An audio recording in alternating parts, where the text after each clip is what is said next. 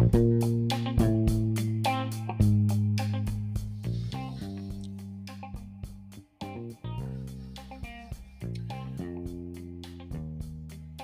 right. What a nice show. Root Dude. Root Dude. I can't even speak. Uh, Root Dude, Miner. Been in this for a long while, so it was good to talk to somebody with a long line of history and uh, the philosophical side of it and all that. Uh, it's really the Bitcoin community is so cool. Is it's very it's very just all over the place, diverse and stuff. There's there's crazy personalities. There's there's the Breedloves that are the Aristotles, as I call him. Uh, you know, hodl, crazy, but smart as shit. And then then all us plebs, all us people in the middle, which is the engine, as I always say. We are the engine. The, Bitcoin is the engine. We are the fuel and the fire. Uh, Michael Saylor was mentioned. What's going on with that? It's just I think we're on it. It's weird. T- today was another historical day. Got up in when we were recording. Uh, this is on the 26th day after Christmas. Got up into the, the high 26s. Uh, just, yeah, it's fun. It's a lot of fucking fun. I don't care who you are. So, anyways, uh, give a listen, get a little perspective from the miner side of it, and just have a good time as usual. Uh, we were having some cider, and I was having a little bit of Evan Williams and stuff. It's good talk. So have a good uh, evening. Merry Christmas to y'all. I know it's late. This will probably come out around New Year. I don't know. Anyways, as always, if you liked it, tell everybody you know. Maybe how you get over to Apple and rate it? And if you don't like it, just shut the hell up. Keep it to yourself. And uh, as usual, Swan Bitcoin forward slash mother trucker. If you are not in this, or if you are in it and you're going to start doing the auto DCA, you can use my link. Help me out. You get 10 bucks free. Anyways, no sponsors, no fences, no badges, no rules. This is Barstools, Bitcoin, and bullshit. See ya.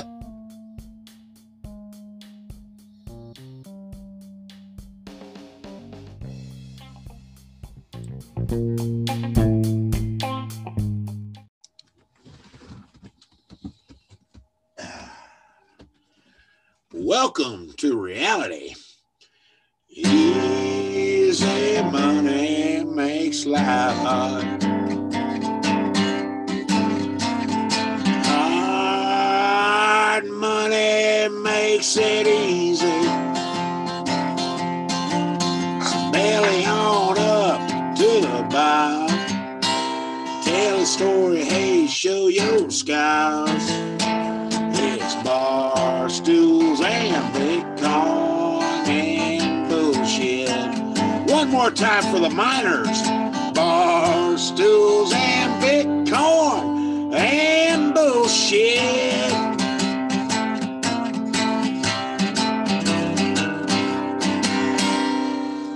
Make your mama proud. All right, everybody. Welcome to Barstool's Bitcoin and Bullshit. We have today, thank you, sir. Thank you. Nobody else ever gives me any goddamn applause. The last one, somebody sang along, so that was kind of cool. Happy to be the first. Yeah. Anyways, uh, today we've got, uh, I, I can never say it. It's Root. Root, ta- how your fucking Twitter name's so goddamn long, I can't but it, but it's Root Dude, and uh, coming in from It's root, dude. Yep, coming Yep. in from from near some sandy beaches somewhere in America, and uh, I'm coming in from the usual opposite of the sandy beaches of America. I'm just in the middle of the desert. But anyways, we're gonna we're gonna talk today, and we're just meeting here. But he's a miner, miner, miner, miner, and uh, some other things, and we're just gonna tell some stories. But anyways, welcome to the program, Root. Thank you. Thank you, Bob. It's, I'm glad to be here. Um, are you are you uh, are you partaking in any uh, adult libations on this show or no?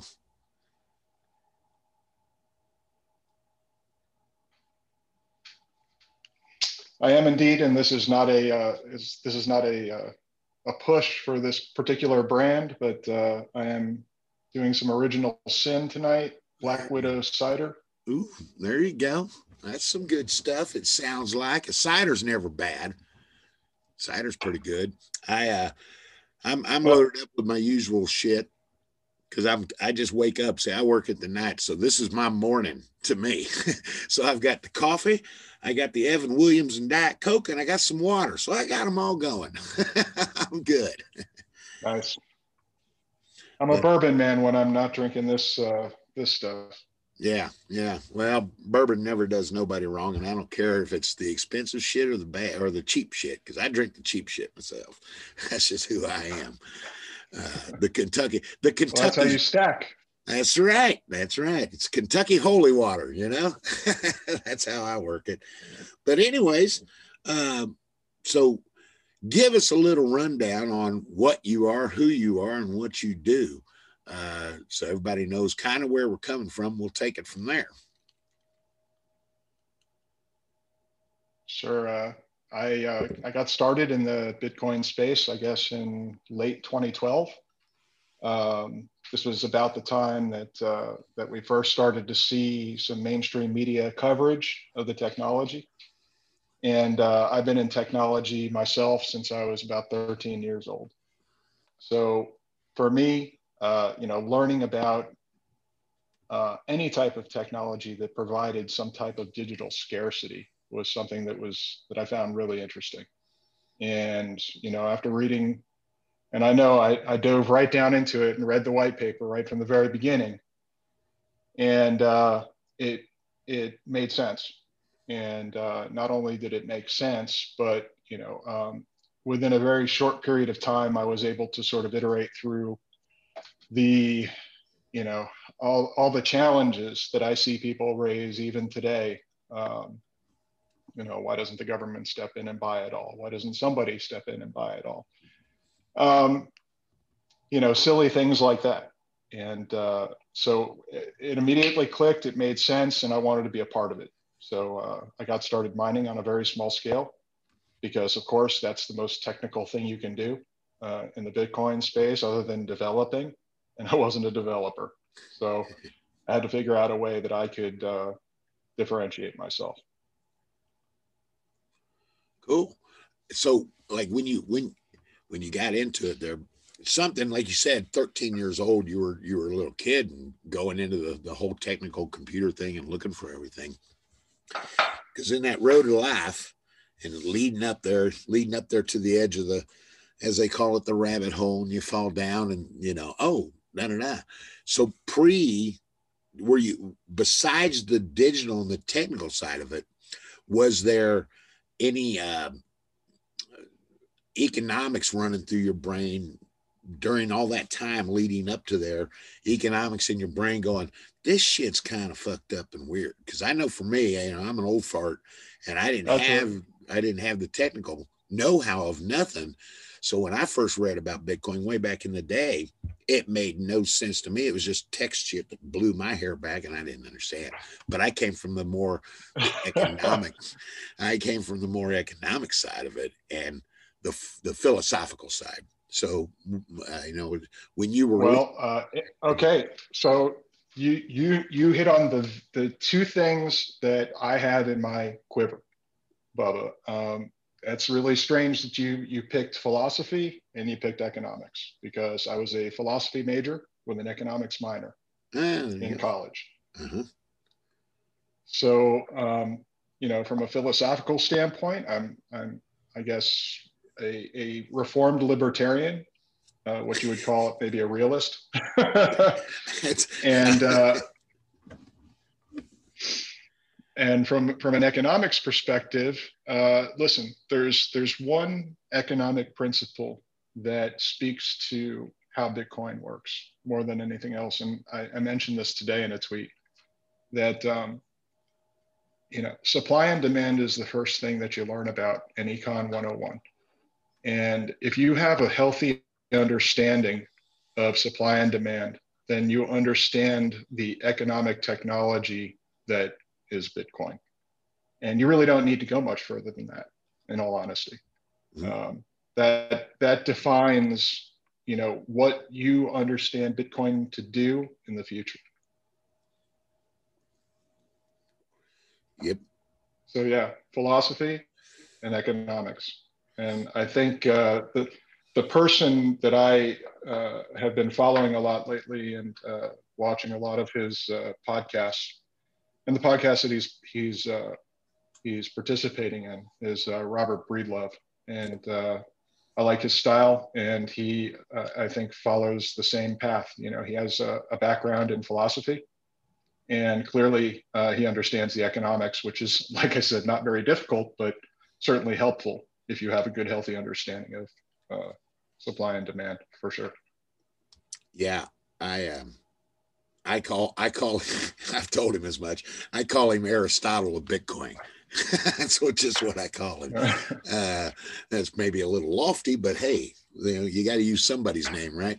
But uh, I went to college for one glorious year, and my my major was uh, economics and finance, and I maybe the second week in my econ 101 class my freshman year you know i knew that okay i'm, I'm leaving college the the professor i've told the story before the professor in this classroom of 300 fucking people so you know it's it's just you know it's not close knit by any stretch but he said these words he said if you can get a million dollars in debt you're a millionaire i just went what Mm. This is yes. fucked up. Debt as an asset. Yeah, beautiful. Yeah, and and so really about that the six week, the first by the time Thanksgiving break came, I knew I was leaving college. I just nope, I'm not even going to deal with this. I'm going to go my own route and and if this is the life and what I'd seen so far from out of out of uh, family and friends, I was like, I always felt weird about how we were going about it. And I was like, this is just weird because we just kept people, everybody I knew was just getting loans and loans and loans for everything. And I was like, this is fucking crazy. And uh, so I, I pretty much after that, that first year, I, you know, I just kind of by that break, I was I was already like, okay, I'm out here at Arizona State and it's sunshine every day. I'm going to go play golf, drink beer, and chase girls. that's the way it went. And at the at the end of the year, I you know I called up the old man and, and my mom and I said, uh, yeah, I'm out of here. This is this is bullshit. And they said, what are you going to do? And I, I dropped the bomb. I'm going to start a rock and roll band. you know because to me it was like, oh, wow. Well, to me it was just like, well, okay, rock and roll was always the big freedom machine as far as I could tell. You know, because everybody that was in it back in the day in the 70s, we had real rock stars and they were the big fuck you to the world, and I'm doing it my way. And it just looked like a fun route to roll, but it was also very much an independent route. So I just went that way for about a decade of just, it was fun as shit. It was crazy and everything else that you can imagine. But the economics of it, when I started doing it, I was the the manager of the band, the booker of the band. I did the books, I did everything, and trying to just fight my way through this because this is back in the 80s. There's nothing, right? It's just and it's the new Reagan world and right. You know, number go up in the stock market. Just throw your money at fucking everything and make it work. But I didn't fit in there. But uh, it was fun. it was a lot of fun. While while most of you while most of y'all were were either not that old yet or or all that I had, you know, and trying to find a way. I was kind of I, w- I went the opposite route. I didn't see anything on the horizon, so I started trying to rebel in the disappearing act and just try to get the fuck away from the world was the way I went. It's like I'm not going to be a part of this crap because I couldn't see anything. And even going into the 90s, I was like, where are we going here? We're just going down a, a bad road, and I don't want to be part of it. So that's, that's how, how you ended up out in the desert. That's how. Well, I I ended up after Arizona. I went back to Indiana uh, uh, to the music scene back there because I didn't know a soul out here. Uh, the way I ended up out in the desert again after trips meeting the meeting my wife from the Philippines. We went and lived in the Philippines for a while. and uh, all that good stuff. And in 2016, she went over for a whole year and started our farm that we got going over there, which is what I'm going to retire to. But uh, she came back in 2000, right at the first of 2017. And I was like, I don't want any more humidity. I don't want any unbelievably cold ass winters. But I'd lived in Florida. I knew I'd, you know, so the humidity was out and it was like, where can I go? And I had Wyoming, Texas, or Nevada as my choices. Well, being that I'm married to an island girl, Wyoming was out. She couldn't take those winters. So Wyoming was out. And, uh, and we almost ended up in Texas almost ended up there out in the panhandle because it was wide open spaces and stuff. But we we ran across a piece out here in Nevada, out in the middle of fucking nowhere, and we went with that for a while. But we had it was in a very small community, and we had some California transplants that came in. And they basically ran us out because they didn't like that we were living off the grid. And they called the EPA on us and all this other stuff. And of course, the EPA came out and went, Well, there's nothing wrong here and I said, Yeah, no, except for the one thing. Uh, on our one converted shed, which was our bathroom. So we were using a compost toilet. So the only thing draining was soap and water. And we were draining it into a big enamel coated cast iron tub that we'd made into a planter with rocks and stuff. So it was, it would drain and it would never, because it's the desert. So it would never get out of that tub, right? and uh, we were we were overlooking a big oasis, a big natural lake in the desert, and we were about a mile up the hill, right? So there's no way water's ever going to make that thing, but people in the neighborhood were were washing their cars and doing all this other shit and the EPA didn't say nothing. Well, the EPA said we couldn't do that because they were afraid the soap and water would leak out of a cast iron tub. it was fucking crazy. And I went, no. But they said cease and desist. And at that point, my wife got so mad. She's like, I, I fuck these people. I'm out of here. And I said, I am too. I'm glad you're with me. So we just sold the place and now we just kind of vagabond around right now. We're in a, we, we spent most of our time because we have two RVs and one of them's all off grid. We stayed out in the desert on the days off from driving the truck now we're in an RV park and she's got a little job at a nursing home and taking care of the old Alzheimer's patients. And we're just sitting here. Praying. We got three years left and then we're gone. We're going to our farm right. and, and all that. And, and if Bitcoin does, I told my wife, I said, if Bitcoin does what everybody thinks in the next five, ten years, I go, your whole family is taken care of, you know? So, but yeah, that's that story on that. Well, I was going to ask you, Bubba, what kind of farm you've got going on over there? Uh, we've got uh, we're growing cacao. That's the main, the main. Uh, I'm a child. I, I grow chocolate, so that's the main crop. And then, of course, because it's go. the Philippines, we got papaya, we got bananas, we got coconuts, the whole, the whole deal. We've got like three different plots of land. One big plot, which is up on a hill, where the G, near near where the jihadis are. I've never seen this land because her mom won't let me go. She's afraid I'll get kidnapped and killed. But we're growing hardwoods up there, which is a it's a tree called the falcata tree, and it's what they use to make plywood in Asia. So we've got about another five years before that harvest. And then we got another plot that's down in the valley doing the same thing.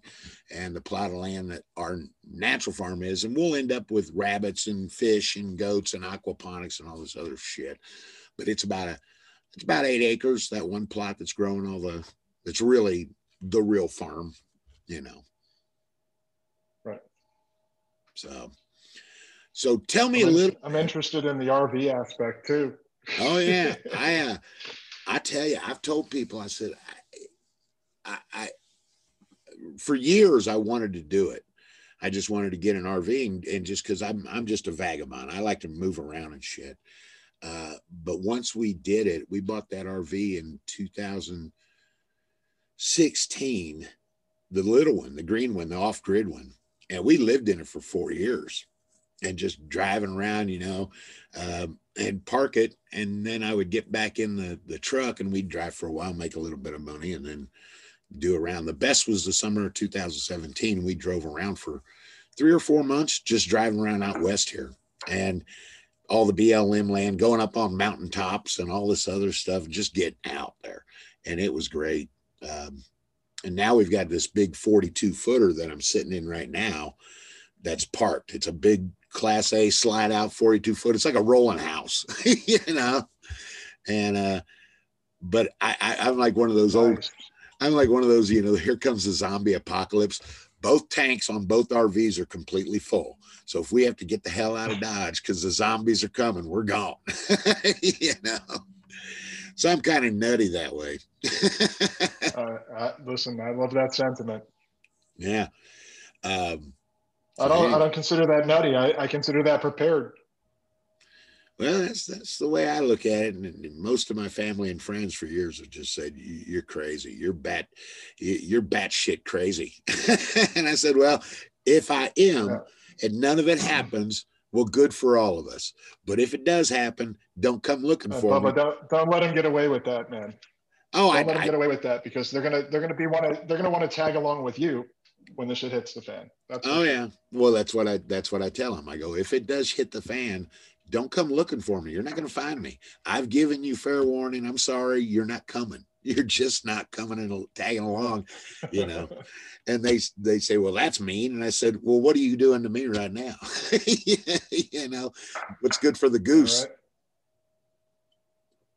So yeah, for sure. Anyways, tell us uh tell us a little bit about this mining thing that you've got going and that you've had going for obviously a while now. Because um, I'm sure there's some, I know I'm one that's very interested in that side of Bitcoin. It seems like it's kind of out there in the ether to most of us, you know, but tell us a little bit. Well, um, like I said, you know, dating back to when I first learned about Bitcoin, it was the thing that made the most sense to me, having a technical background. Um, it was something, it was a new technology that I could dig my, my teeth into. Um, and it was right around the transition of, uh, you know, what you would call GPU mining, which are using, uh, you know, graphics cards for mining, and uh, the the newly developed ASIC technology, um, which you know, in, in a sense, is what, uh, you know, the networks of the world ride on these days. So all of your high-end routers and, and switches use ASIC chips uh, to route packets. And when you get to the point where you have uh, hardware that does this type of calculations for you, um, you know, it increases the efficiency by a, a large factor. So um, I would have loved to have learned about it earlier and used GPU cards to mine the heck out of uh, 50, you know, 50 coin blocks, but that didn't happen for me, right? I had to see it.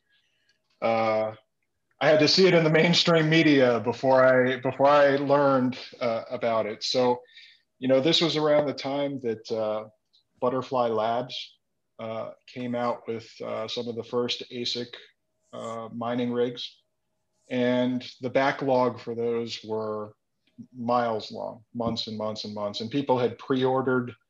Man, if I could tell you about the pre-order scams that were out there, and, and Butterfly Labs was was part of that. You, you know, they they took people's money years before they ever delivered anything, and what they delivered was not anywhere close to what they promised to deliver. So, um, you know, for me, I started out with small ASIC uh, USB miners uh, at that time, I mean, when I think back on it, and when I had my first ASIC from Butterfly Labs, I was not one of the people who pre-ordered, but I was uh, I was buying some of the used equipment from the guys who had gotten burned in the pre uh, in, in the, the, the pre-orders, and you know they had calculated their ROI, their return on investment, based on what they thought they could mine if they got the equipment on time.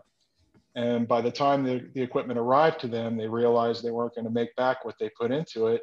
And a lot of people were panic selling, just like you have, you know, people at retail in 2017 who were panic selling their Bitcoin because they thought it was going to drop, uh, you know, to 3,000, which it ended up doing.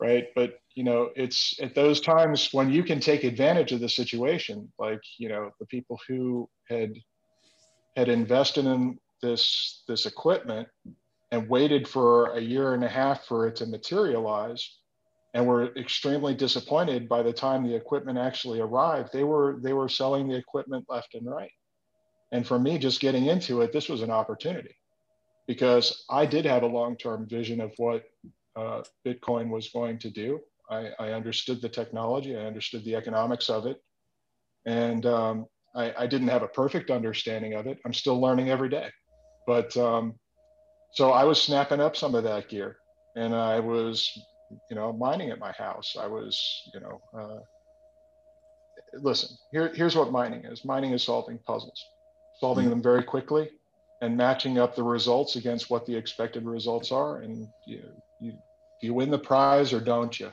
And then you go back to the till and you redo the calculations. So ultimately, when you, when you understand, when somebody shows you how to set up your first miner, and you know where to mine and you've picked a, a mining pool and all those other things, it becomes uh, something that you can do relatively easily.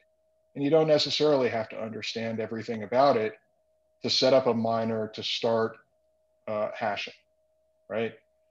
Um, one of the things that I, I learned early on was that there wasn't just straight mining. There were, there were other things that you could do with miners. You could rent them. You could rent your hash power to other people who had convictions about other coins that they wanted to mine, but they didn't have the equipment. Uh, and you know there were other services as well. So I developed a, a method uh, to allow my miners what I, what I called a, a three-tier mining method. I'm not going to describe it here, but it was it was essentially uh, you know listen, I'm going to do this with my miners, and if that's not paying off at the level that I expect, my miners are automatically going to switch and they're going to do this.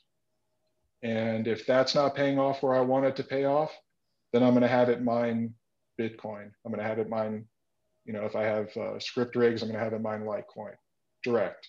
And then I'll wait for my trading opportunities later on to trade whatever coins I'm mining. In, in this case, you know, at the time I was mining Litecoin, I'll, I'll, I'll pick my, my you know, my spots and I'll trade back into Bitcoin at that point. So I had this mining method that um, I, I, guess to some degree was was unique. I'm sure that there are other miners out there who figured this out also and were doing very well. Um, but uh, you know, eventually, it ended up that you know I was in a spot. Um, I had started mining with a company called uh, GAW Miners back in the day. And some of the OGs and some of the people who've been mining for a long time probably are familiar with GAW Miners. Um, but I ended up in, in a, a, long story short, uh, I ended up purchasing some some rigs that uh, disappeared on me. Let's just say I was scammed. Um, and in the process of my uh, of my being upset about you know losing which at the time was not a lot of money it was uh, 6.1 bitcoins i think i remember correctly for a couple of Scrypt rigs um, i i actually met somebody uh, in in my complaining about this who ended up being quite a savior and and helped me turn around my whole attitude about uh, about crypto, Bitcoin, mining, and the community. So here was somebody that I met. His name was Daffy, uh, and he lived in. I hope I'm not giving anything away, Daffy. Uh, he lived in Belgium, and he heard about what what had happened to me with this uh, this guy scamming me out of 6.1 on bitcoins. And he's like uh, you know talk to me a little bit. What were you going to do with the rigs? And when i described this three-tiered mining he says you know uh, that sounds like a really great strategy. How about you do some mining for me?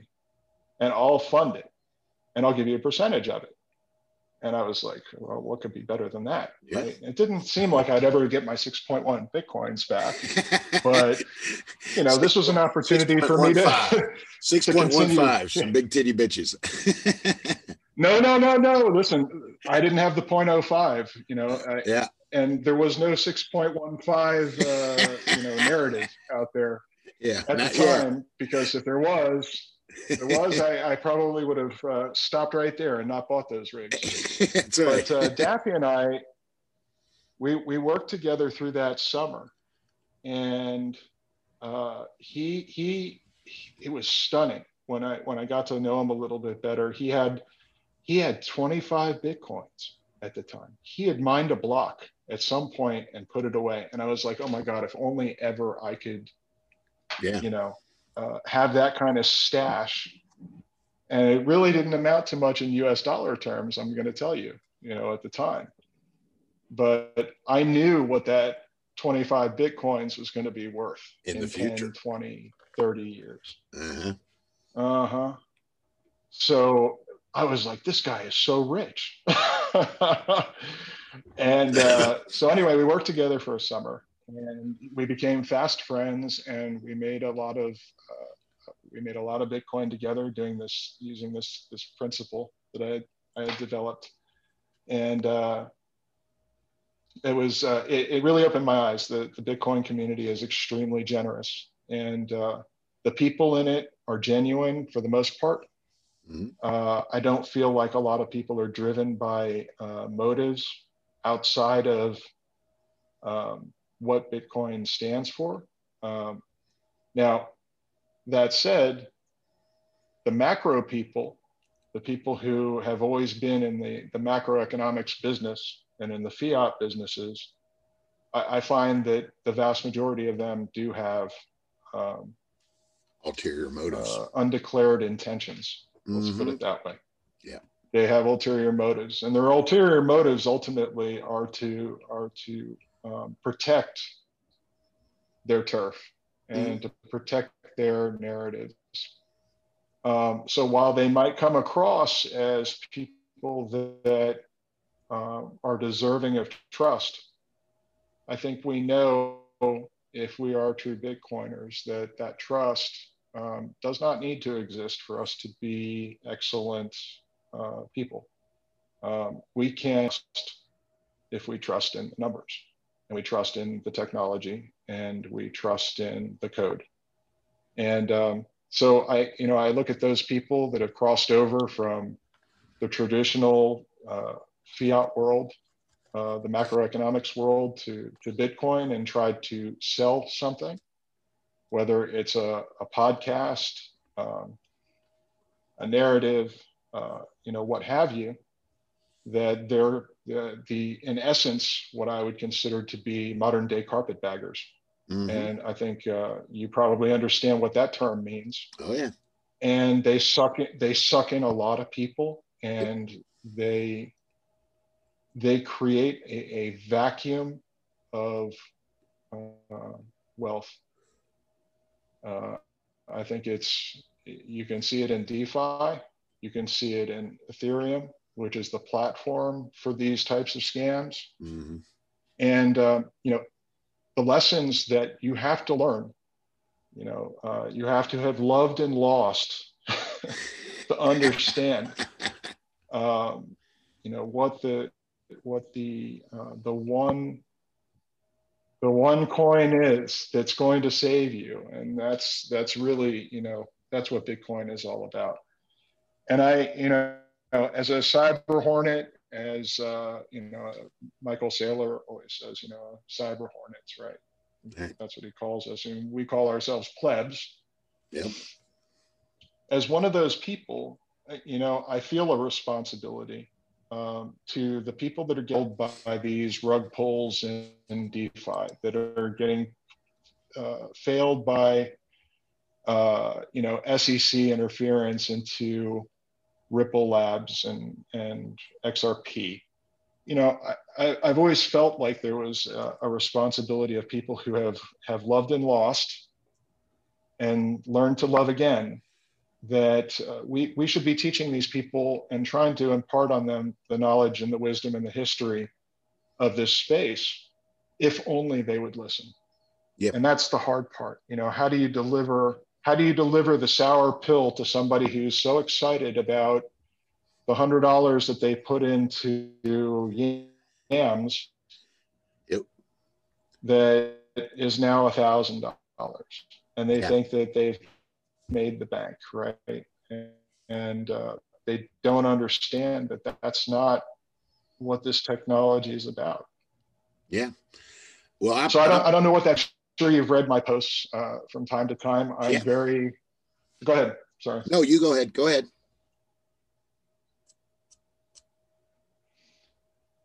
I mean, I, I, I don't know what that fine line is between, uh, um, you know, being uh, thoughtful or being uh, tyrannical, like I, I think some maximalists, maximalists can be. There's a Uh, there's a in point, philosophical look at it. Sure. So you got, you know, your Hodl Americans uh, uh, on one side, and you've got your Robert Breedloves on the other. And wherein do you help people to understand these concepts? And I don't know what that is. I'm still looking for the right formula to engage people and to uh, to help them navigate uh, uh, these uh, these financial and economic times, right? Yeah. And I don't I don't want to be I don't want to be um, you know I don't I, really don't want to be the uh, the expert, right? But I, I want to be helpful, and Mhm. uh, and that's what help people and trying to strike a balance between being uh, smiting them with the stave or uh, you know picking them up off the ground and, and and seeing what I can do to to help like you know Daffy did for me hmm uh, seven years ago right Yeah. give back somehow Yeah. Yeah. Yeah. I because I just you know I'm I'm class of 2020. I guess that's one of the reasons why I'm here Yeah. Well, it it it Mhm. being being a new guy myself, you had said something earlier. I am I am the the I guess I'm just so damn old school. I don't I I can lead, you know, the old lead the horse to water, can't make them drink. I don't try to shove I don't try to shove any thought I have down anybody's brain. Uh, I've always done it this way in my life. I just always I'll tell people what I think and give them that. I'll take them to the water. It's not up to me to shove their fucking head down there. I just don't do it because I'm that whole tyrannical thing or what. I no, I'm not a I'm not a tyrant. I don't want to tell anybody. Like when my my, uh, it's just how I've I've I've done through my life, and with Bitcoin, for me, because I I so I checked out so long ago, you know, and went on and off the internet. All the altcoins and stuff, I never even knew about them. I I when I Wow. found when I I found lucky some, you yeah, I found some stupid altcoin thing. That's what got me into this back in when the COVID shutdown started. I went nuts. I mean, we stocked up and I was ready for Armageddon. Uh, and I went nuts, but I found this weird, stupid book, Crypto 101. And so I, I got it. It was free. Order it free. from Facebook shit. So I got it. And I started reading it. In the first few pages, I went, it just hit me as like, well, no, Bitcoin's the only one that matters. What what I just read in there, the economics, the number go up technology, you know, it's 21 million and ain't gonna get no more. I went, well, that's the one. All this other shit is gone. So I started listening to podcasts and and it was theirs that I was listening to. I can't even remember what the name was, but I heard a few interesting people and I'm like, huh. And they were talking all the alt shit.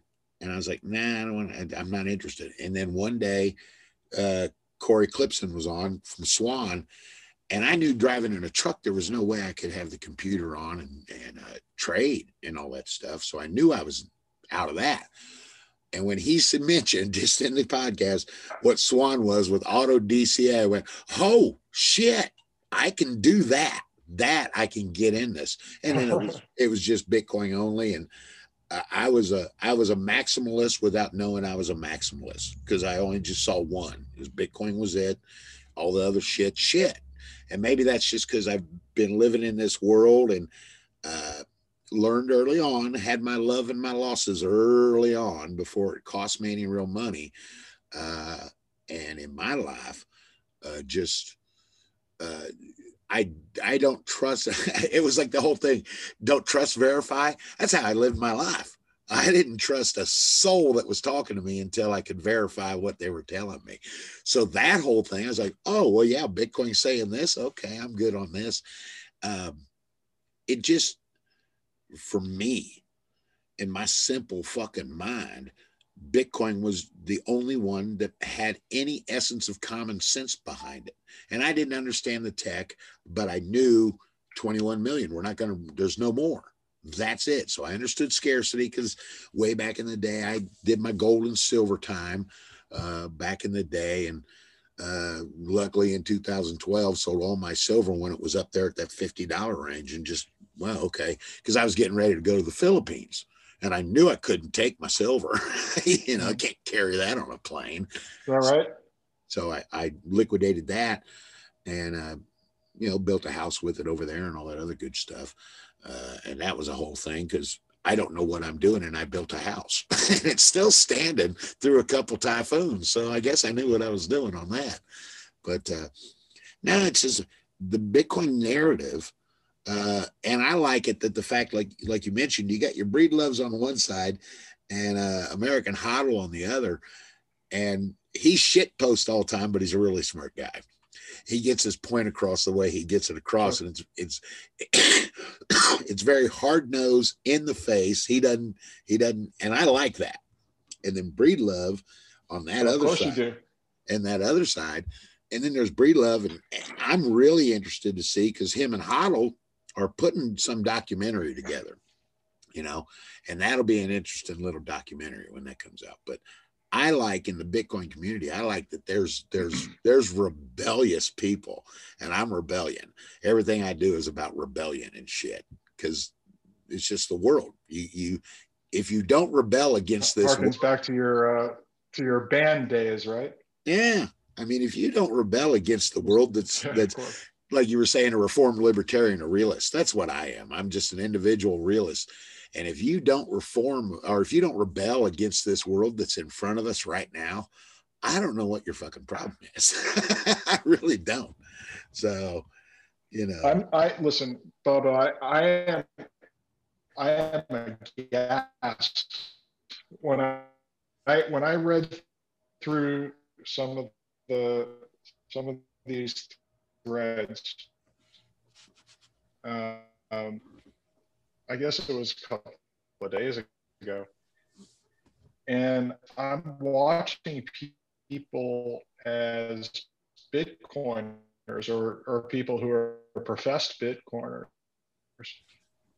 you know, talking about, uh, you know, wearing masks and following mask mandates and things like that. I'm saying, you can't think for yourself that you can't uh, you can't realize that you're being sold a narrative that doesn't make any sense. You know, use your brain incompatible. I look, look at Peter McCormack with his, you know, uh, with his comments about politics and everything, and hold this opinion. Now, I respect that there are plenty of us that have different opinions than, than I do.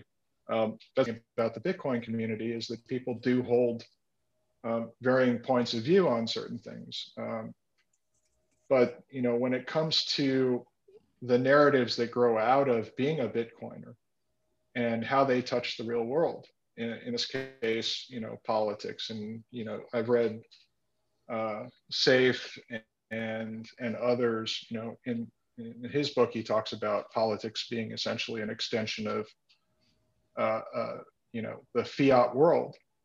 Um, you know, we still have to have a foot in the fiat world, right? We all have to pay our bills. Uh, we we there are rules that we have to follow to some extent, but some of some of us take it a little too far. Peter McCormack being one of them, and I, I just that's the understatement of the day. Yeah, I know, I know, and I can't agree with him, and and he drives me nuts. And I, I think every time, you know, he's he's threatened before to block me. Yeah. And I'm going to myself, okay, well, what do I? What am I really going to lose if this? Yeah. Uh, What's the know, big this, loss? This Brit, this Brit who you know is in level four lockdown and loving life. Yeah. Uh, you know, what am I going to lose if I if I don't hear his opinion on something? And I'm thinking, well, you know, go ahead and block me, dude. That's fucking great because because I know what you're talking about there, and it's like, uh, I being being that a lot of my old friends are out of the musician world, that which means they're very liberal and very scared of the wind blowing. They've almost disowned me this year, and I'm I'm sure more than one oh, or yeah. two. I'm sure more than one or two has disowned me, and uh, I have a mask that I wear when I'm told, yeah. like, so I got to go get groceries. Uh, most of the times, though, I'll walk in without the mask and they say, Sir, do you have a mask? And I just walk on and say, Yep, sure do. It's in my pocket. And just walk on in and wait until I get confronted. And then I get confronted and I put the mask on and they hate it because the mask right across the front, it says, Fuck you, you fucking fuck. and I walk through the store and I just offend the shit out of everybody.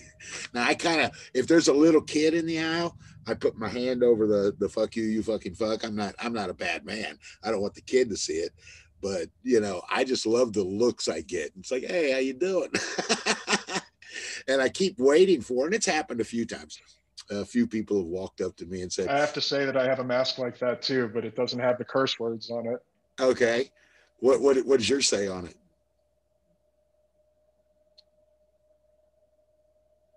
It's just got uh, it's got a set of testicles on it that, re- that, re- that, resemble my chin. yeah, I, have been my wife. My wife will not have me wear it anywhere where she's around, but uh, I keep that in my pocket. Well, this, I want to make a statement. Yeah, this will tell you a little bit about my wife. She has a matching mask. We both walk in with the same fuck you, you fucking fuck. She's great. She's great. But I've had people come up to me and they've said, you know, that mask is offensive. And I go, well, I'm okay. I'll take it off. and I take it off right in front of them. And then they get all Google eyed. Oh my God, you're infecting me. I'm like, yeah, maybe I am, you know, but that's ah, crazy. And that's what, that's what got me, uh, fired from the Walmart think, job. I just refused. I think that I refused to put the mask on and they ended up firing me.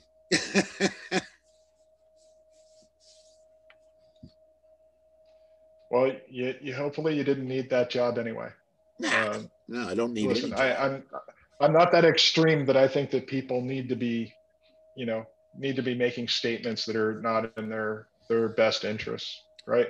Yeah. Um, but at the same time, if there's not a level of resistance and questioning uh, of narratives, then we all become subjects.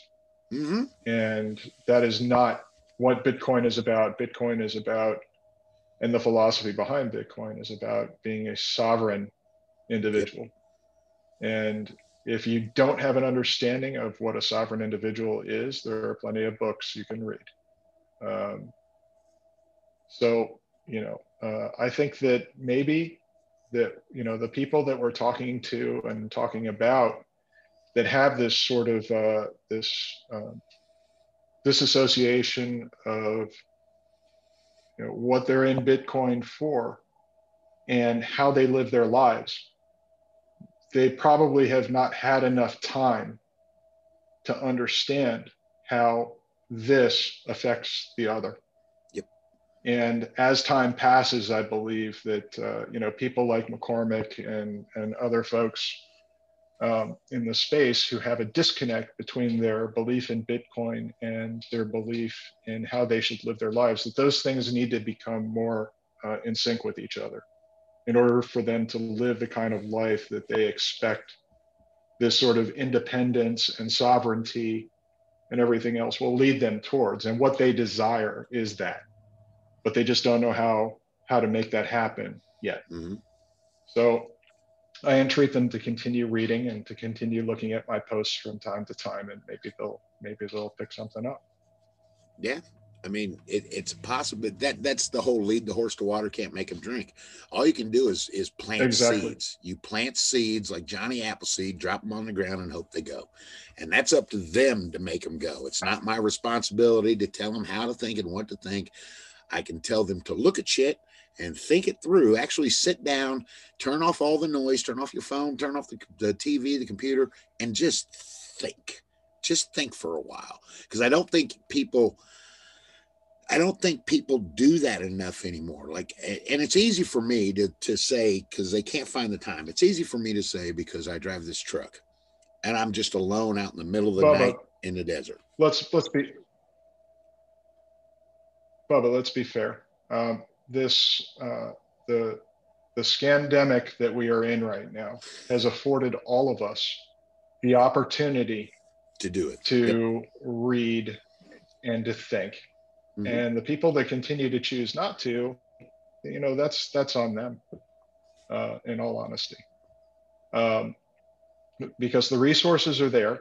Uh, I think that Dan Held uh, posted something today that was very prescient when when we're talking about something like this. You know, the the aftermath of the 2017 uh, Bitcoin crash um, which was very much a retail uh, retail crash, mm-hmm. resulted in a lot of publishing of resources for people to learn, uh, you know, more about Bitcoin, to learn about the technology, to learn about the ethos behind, uh, you know, what Bitcoiners are about, what they do, and how they think. And uh, and I think that there's a different type of retail uh, retail hodler that's going to come out of this institutional move that we're seeing right now. The, the, the person who's going to be involved at the retail level is going to be far more educated, yep. Uh, far less guided by emotion of what it takes to Bitcoin as opposed to fiat. Um, you know, comparing their their Bitcoin net worth to what that would mean in the fiat world, right? And I, I think that even if 10% of those people uh, adjust their thinking that way, um, it makes a huge difference in you know how this all plays out. Um, you know, again, uh, Robert uh, also posted something this morning, Robert Breedlove, mm-hmm. um, about the transition from uh, you know a fiat denominated world to uh, a Bitcoin denominated I saw world. that one. Yep. And it's very, I think it's yeah, it's incredibly important that if you are a Bitcoiner and you do believe in the technology and you have gone down the rabbit hole, that you start to price things in your life and i say price because you know there's i don't know what other word there is or yeah. uh, that would that would be suitable for you know somebody who's new to the space to understand but you know pricing your time pricing the things that are around you valuing them in bitcoin as opposed to what they cost uh, from a fiat perspective and it's in this way that we're going to transition in a peaceful way from a world of you know fiat uh, abundance to uh, Bitcoin deflation. Mm-hmm. And if that transition is not smooth, it's it's not going to look good. No. And I, I'm dearly hoping that the, the people who are at the forefront of, of the Bitcoin revolution can entreat upon the plebs and the cyber hornets to really start thinking about um, hey look uh, uh, for instance i'm talking to a company about doing some work for them as a as a consultant right and uh, you know the negotiation goes like this as far as salary is concerned listen i'm I'm, I, am i am sorry i'm not interested in you know, PayPal or, or anything else. You're gonna have to pay me in Bitcoin to do this. And the person on the other side understands because I'm working on a crypto project, right? Right, exactly. So he understands what I'm saying. yeah. And uh, he says, well, you know, then I'm only going to pay you X. And I'm going to say, you know what? That's great because I'm I'm okay. I know where I'm going to be in six months. Right. With exactly. that with that salary. Mm-hmm. Right. As long as as long as we're not denominating a, a twenty thousand dollar salary against what the Bitcoin price is, right. or I'm just going to be paid, you know, a hundredth of a Bitcoin a week to do a certain amount of work, and that's just going to carry on I know that my work is going to become more and more valuable mm-hmm. in in time. And you know, uh, listen, this is this is the way the transmission is the the the uh, the transition is going to be peaceful, and I would love it to be that way because I don't want to see people suffer in the transition from you know a fiat world to a Bitcoin standard. Yeah, but um, listen, it's going to take a lot of work. Uh, I think that there are a lot of smart, intelligent, helpful people who are donating their. Go ahead. Sorry. No, you're fine. Did go you ahead. have a question? Nope. Nope. Go ahead. I'm listening. Listen, I, I know how much effort's being made, and uh, I think it, it takes more. It takes more effort. And I think that every day I see more and more people who appear in my feeds that are liked and retweeted by other people that I respect who get it, and uh, and that makes me feel really good about the direction that we're heading in. Not because you know we're up 10% today, um, and yes, I, I do uh, for all of my um, uh, for all of my problems with you know people who price watch. I, I do watch the price from time to time. Of course. well, it's kind of hard um, not to. it's kind of hard not to. It is. It is really. It is really hard not to, especially on a day like today. Today, today is a historic day, right? And every and and every day from here on out will probably be in some way a historic day. Exactly. Um, I, I just think that the more we can concentrate on educating people um, about the the problems with shitcoins, um, about you know the Bitcoin standard, what it stands for, uh, the better off we're all going to be, and the sooner the better. Well, I'm I'm of the fact a couple things there. Uh, as far as the shit coins are concerned, the only reason I can see it's this that anybody's even fucking remotely interested in them, it's not that they believe one iota in them. It's gambling. It is nothing more than pure gambling. And there's those people that just love to fucking gamble. I'm not one of them, but they just love to gamble. And if they are these eh, believers in XRP or anything else, it's like, what are you? You just want to shake them by the head and go, what, what, what are you fucking believing in? What what is there? First off, what is there to believe in, and then why? What'd your what what'd your mama do to you? you know what what what fucked your brain up so goddamn bad? You know, but that's just me. Uh, the peaceful revolution thing. Uh, I, I completely agree. I, I put up a post with with my my spirit animal Lemmy the other day, a picture of him, and it said, "Peaceful revolution. It's your choice or fuck off you know? And that's that's where i'm at on that. I want a peaceful revolution in the transition. I want it. Uh, i i'm a realist that it may not be that way and i don't want it the other way. I want peaceful. But there's people in this world that that are and a large majority that holds on to the the way that it is right now they don't because change scares the hell out of them. And some of them are very heavily invested in the world staying the way it is because that's how they make their money. And then the ones that are on the other end of that spectrum where the world's kicking them in the ass, but they just go, well, it's the kick in the ass I know. And they're just scared. And then there's then there's us weirdos out here, as they they like to call us, us weirdos, and we're we're we're looking at the world in a different way and they just say, "Well, you're you're stupid," and they don't understand it. it it's it's kind of like in this every time that you you run across a new idea and if it's yours and you're spouting it amongst normal normal people if they don't understand it they'll call you stupid just because they don't understand it. And that's just the way reactions of humans in this in this last 30 40 years that's the way it goes. Instead of i always love it. Everybody talks about how open-minded we are these days and la la la. I think it's actually the opposite.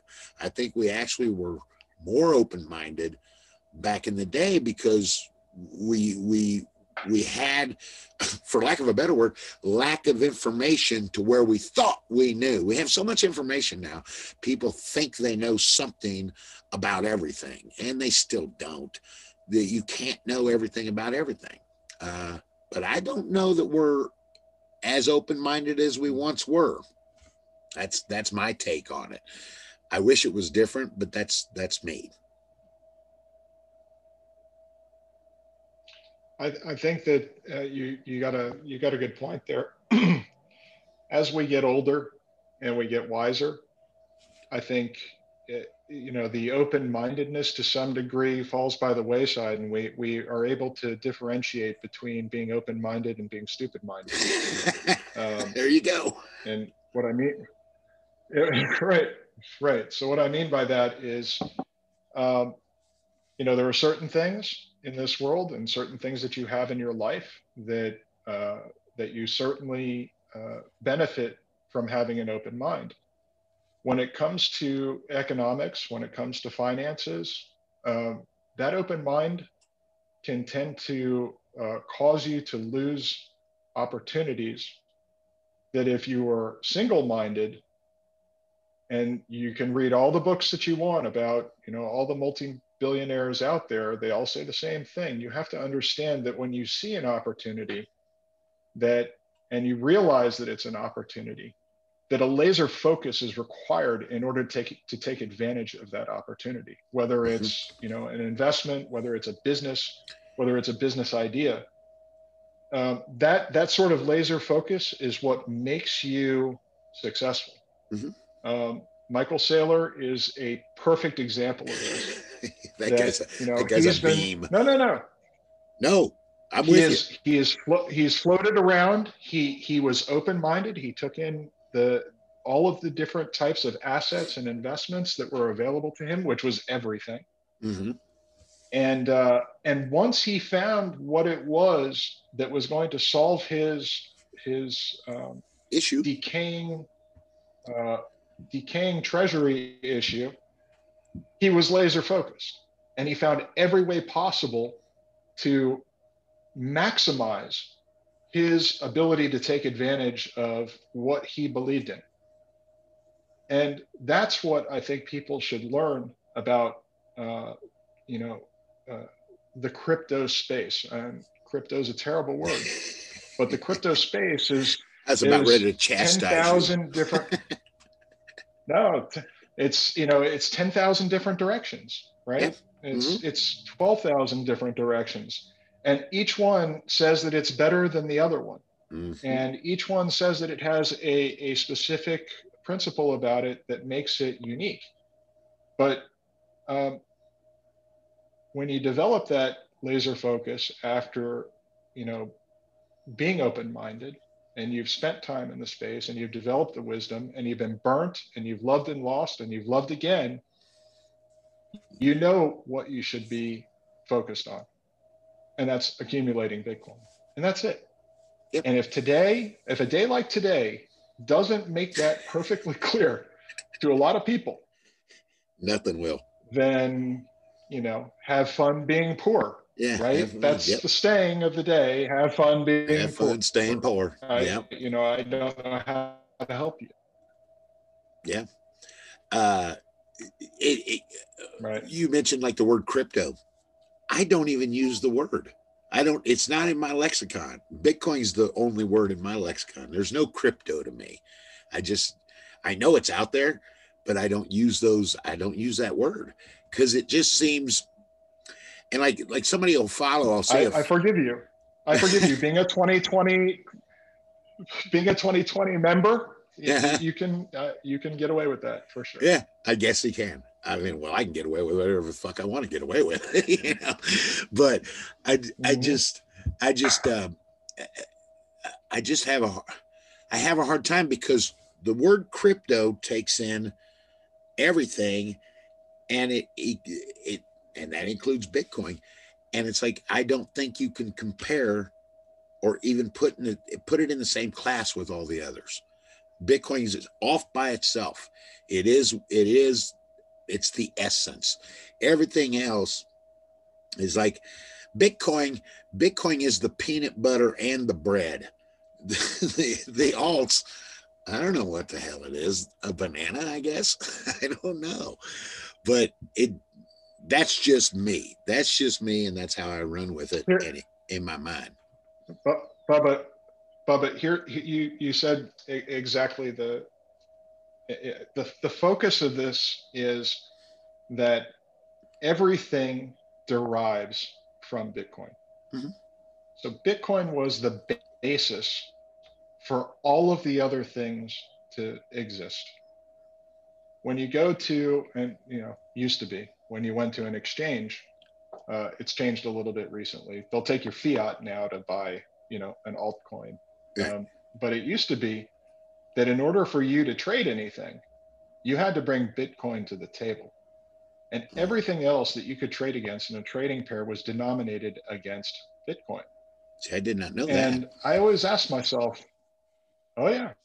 So I always ask myself, you know, what am I what am I doing here? So I'm I'm mining or I'm buying Bitcoin and I'm coming to an exchange so that I can dilute my Bitcoin into some other shitcoin. Right. That makes no Does sense. that make any sense to you? No. Because it doesn't make any sense to me. Okay. it didn't make any sense to me then. It doesn't make any sense to me now. No, it's fucking so I get I guess from my standpoint, I so look at that Bit, and Bitcoin I, I, is the is the basis. Is that Bitcoin is listen, Bitcoin is the basis for everything else in, in the in that world to exist. And so long as you realize that, then you realize what you're doing. You're, you're yeah. trading something that's a, a, singularity for something that's a, you know, a, a diversity. And, and listen, derivatives get people in a lot of trouble. Oh God, yeah. So derivatives of Bitcoin, which are all the other things, are, are going to get people in a lot of trouble. The 2008 crash was because of derivatives and you know extensions of things that were highly rated that are no longer highly rated because they're diluted. Yeah. Right? And that's what this space has evolved into. There's, there's all this dilution and then there's bitcoin. Yep. So if you can't understand it from any other perspective that's the way you need to look at it oh yeah well, everything came from it and everything will fold back into it eventually it's going to be like a uh, you know, a supernova that becomes a black hole. Mm-hmm. So Bitcoin is, you know, has exploded and there's all this gas out there, the stars that are ejected from the supernova, right. all the, the different elements. And then eventually it's all going to be sucked right back into a black hole that is Bitcoin. Mm-hmm. All that value is going to come right back. And it's just a matter of time. And you know, where are you going to be in your head and in your finances when that happens? The the Ripple people are finding out right now what that what that yep. looks like. Okay? Yeah. And you know everybody else will too. Uh, as Bitcoin Tina says, there is no alternative. Yeah. Eventually, everything will come back to the source. Yeah, and it's true. It's like I look at it like this. I, I, I make fun of we were we were talking earlier about the open mindedness and stuff and the singularity and the laser vision. I'm a big, maybe it's just because I'm an old fart and I've been around long enough to see this. I make fun when it all in the world changed where everybody goes, Oh, I'm a multitasker. I can multitask and all this other shit. I went, Well, that means you do nothing fucking half, you, you do everything half assed. I said, I don't believe in multitask. When I get on something, like when I built my house in the Philippines, I was single minded and that's how it went. And I didn't think of nothing else for six months. Uh, everything I do in my life, I don't multitask. And I make fun of my wife sometimes. She tries to multitask, and that's when shit breaks around the house, you know, in the RV, uh, stuff like that. I don't, I don't, I look at the, the, the whole crypto thing, like you were just saying. Bitcoin is the singular laser vision on it. Everything by everybody else is a multitasker. And I just laugh at it. I don't know if it's just who I am, but I just laugh at it. I don't and I read some of the tweets of these people.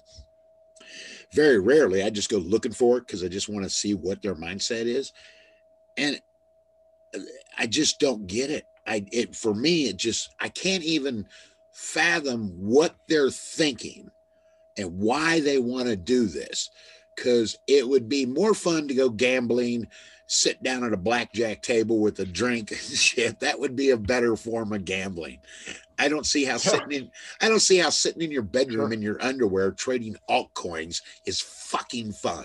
I just don't get it. You know, it's not to me, it ain't rock and roll. There's nothing rock and roll about that, you know, and I just don't get it. I, it, it- my head spins and I go, well, okay, I don't, I'm just out. I just, it, it just, I laugh. I laugh a lot at it because I just, how can people be, seem, seem like they're on an intelligent wavelength and yet not? it just doesn't make sense.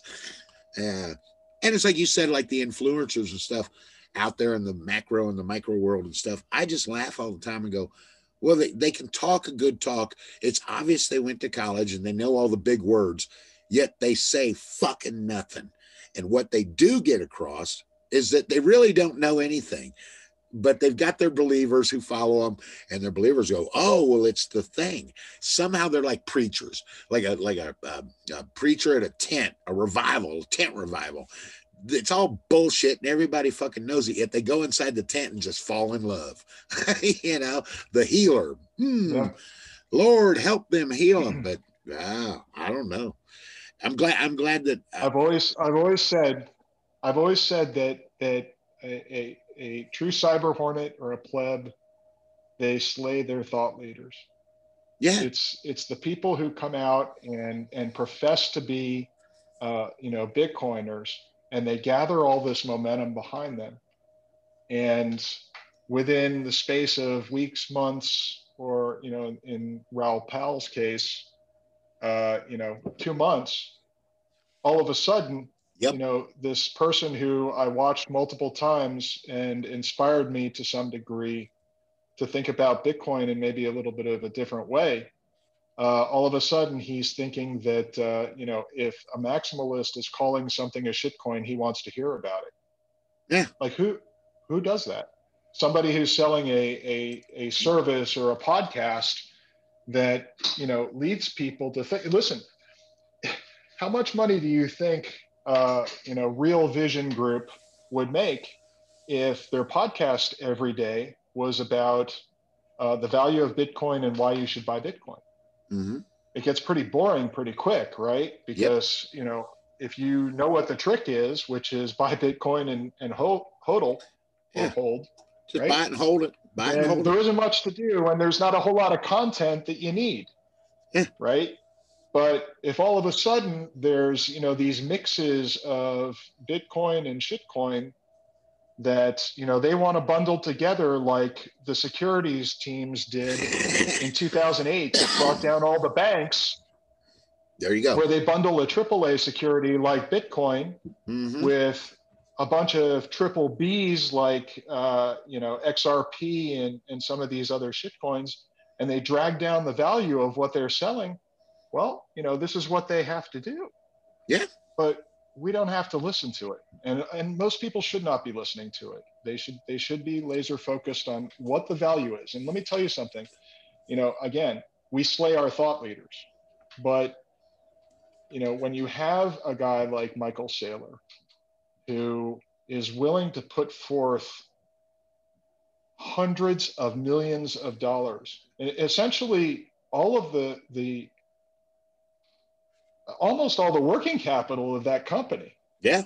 as in, in bitcoin as a treasury asset and he's he has run that company for i don't know how many years right It's like 30 I, I couldn't almost. even tell you when he started. Yeah, it's almost okay, 30 but, years. You know, he's he his stock has been as low as three dollars, Mhm. right? But he has managed to maintain control of that company. He's managed to keep them profitable for all this time. Yep. And when he comes out and he does all this research and he convinces BlackRock, he convinces his board of directors, people that are, you know, macroeconomic focused, they're, you know, uh, they've got incredible amount of time put into the fiat world. When he's able to convince them to leave it and come. all of his treasury should be invested in one place, Yep. and that's Bitcoin. Well, you know, listen, at, at some point, you just have to sort of say to yourself, eh, listen, you know, he's a smart guy, and I could do worse than following his lead, yeah, right? yeah, Uh, listen, Michael Saylor might become a shitcoiner tomorrow. I don't know. it could. Right? It It could doesn't happen. seem like it. no, but he seems like he seems like the real deal and uh, you know people could do a lot worse if they're getting into the space in 2020 or they got into the space in 2019 to look at what he did and the, the calculation that he went through the people that he convinced uh, to do this investment and follow his lead and don't even bother with you know uh, all the other thought leaders in in this space and just say listen you know michael saylor is my guide so uh, I'm going to invest like he is. Yeah. And they're going to do a great job. Oh, I think so. I, I, I, I truly, not only is what Saylor has talked about, he already got in this, and and he's you know the size of his investment and stuff. I look, I always look at the whole package of everybody, and what he's doing with the Saylor.org, uh, which is the university that he's he's he, his projection is three years. He'll be totally accredited. Oh, Saylor.org. He also has Hope Hope.org Yep. or Hope.com or something like that. Yeah, he's got a number of uh, of digital scarcity products. Yeah. There you go. and the saylor.org it really hits home for me because I got all my nieces and nephew over there in the third world, and I know what that college that college education is is next to worthless. It's just I know my wife is college educated; she's a school teacher over here. She she sweeps the floors. Mhm. You know, the fact that my nieces and nephews have a chance to get that free education that's really real. Uh, it's just it it makes my heart just go up in the air. So I I like Saylor for what he does with the Bitcoin stuff. I love I love him for what he's thrown out there in the world with saylor.org because I'm I, I have half of my family is in the third world where their opportunities are compared to ours null and void. They just they're not there. And Yeah. that is great. That is Yeah. great. So I I look at the whole vision of that guy and I I'm like I'm I like him. I like him a lot. But at any moment, like you said, I don't think it's going to happen. At any moment, eh, because like you were saying, like with Raul Pu- Powell and, and all this other stuff, all I can hear when I hear these people go and turn toward the shit coins is like, yeah, they're a used car salesman. If you've ever been on a used car sales lot of, of the local on the corner, those are the those are the shysters from fucking hell. They'll they'll sell you a car that barely fucking runs, and they'll make you think it's great. And I I, I equate that with they're used car salesmen, and Bubba. those are the least trustworthy. But Bubba, they're carpetbaggers. They're carpetbaggers. Yeah, Let's yeah, you said it earlier. You said it earlier. Yeah, and they are carpetbaggers. I'm trying to be nice with the used car Yep. salesmen because they're not all bad, but you know, No, but when they switch like like what you were saying when they turn on that when they it, to me it seems like they just turn on a dime and it's like what the fuck are you thinking except that they know they've got i guess it's it, i almost call it like it's it's it's bad businessman or evil businessman. They know they got followers that will just go well he said it so i'm going instead of going hmm. what? So he knows he's not going to lose any goddamn business. He'll have to take some heat and shit for a while, but he's like, yeah, well, I'm still living down here in the Caymans and I got my money and fuck you. And you know, those are don't don't trust verify kind of thing. And he he right now the whole verify thing went to shit. he's done. You know, as far as anybody who once in the Bitcoin world kind of kind of really followed Raoul now that they look at it with a different eye. If they listen at all anymore. I know, you know, you see it, you see it around Twitter. There were people have just left him. That's it, done. Because like you said, we will slay him. You know, once you give up on us. Listen, he he he did his part by blocking some of us too, the people yeah. that were the loudest uh, loudest critics. So, you know, we we can't see and we don't hear, uh, but we know, and uh, and we do refer to him from time to time when we uh, we run on our little diatribes, right?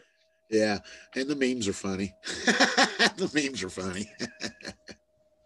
we will we will meme him out of existence. Yes, we will. Yeah. So he's he's go. scared. Trust me, he's scared. Oh, I how could he not be? How could he not be? Because he's got a business, you know, and he realizes maybe he stepped over the line. Because now you hear him, you see some of those tweets. Well, I've still got ninety eight percent of my wealth and blah blah blah. Bubba, Bubba, I wouldn't be surprised if Raoul Pal's side business is building roads because that seems to be what he's most concerned about. He's invested in a in a road. He's company, got a yeah. he's got an investment. He's investment invested in asphalt. Okay, that's what he's invested in, and that's why he's scared. So yeah, could be. That's we're coming one. to run him over. There's that was a verbal meme right there. that's cool. I, I'm glad I could help. Yeah. Yeah, you brought me a laugh. I'm okay with that. so, um, it kind of sort of veering away, sort of from the Bitcoin thing, because I, like I said, and we talked earlier about that.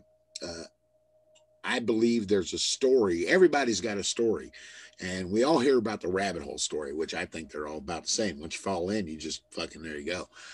I I really have this theory that we all to the edge of the rabbit hole where we fall in what was it somewhere somewhere back in time that was the first light switch that flicked in you and started leading you down this road that you would even search for this. Uh, what was yeah. it a book? Was it a movie? Something.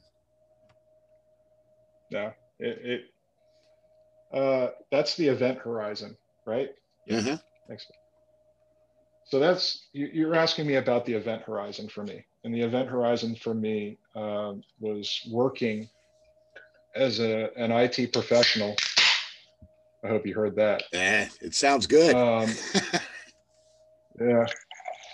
Uh, working as an it professional in a in a hedge fund and seeing the corruption and the criminality and the the the bad faith with which these people utilized other people's funds to make themselves to enrich themselves and make themselves rich at the expense of a lot of other people.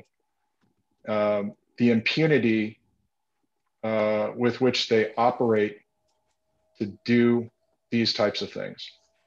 And it became very clear to me working with these uh, uh, unethical uh, groups of people who only cared about themselves and only cared about their their wealth uh, at the expense of the people that they were supposedly had a, had, had a fiduciary responsibility to to assist them in making money.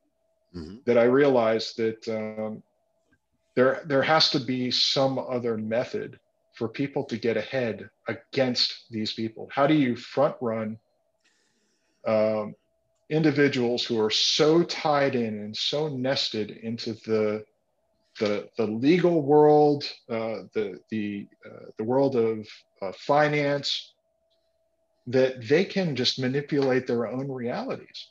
I mean, h- how do you opt out of that?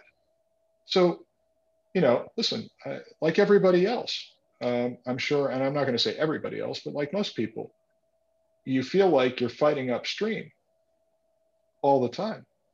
And maybe you don't have the opportunities that are afforded other people as uh, accredited investors, right? Mm-hmm. So, you know, here's the financial world telling you that unless you have a certain amount of money, you are not allowed to invest in the same financial vehicles that these other people who are dumb as stumps and corrupt as hell mm-hmm. are capable of throwing their money into. And that's how they break out of the of that circle of of poverty or slavery or uh, rent seeking that they are forced into. Mm-hmm. Um, and this this type of accreditation um, is is a is a method for keeping people in their lane. So I was always looking for something that would allow me to break out of the that that yoke of slavery, debt slavery, um, you know, debt thinking, that would allow me to surpass these assholes that I worked for, that I I truly hated, right? Yeah. And uh, and so, like I said, reading the white paper and understanding what I was looking at, and understanding that this was also something that, unless they had somebody like me working for them to explain it to them, they would never get it. I could front run those people yep. to a technology, to a savings technology, to a deflationary uh, value proposition that they could not fathom and in that way earn my financial independence and there was only one thing that was going to do it for me right?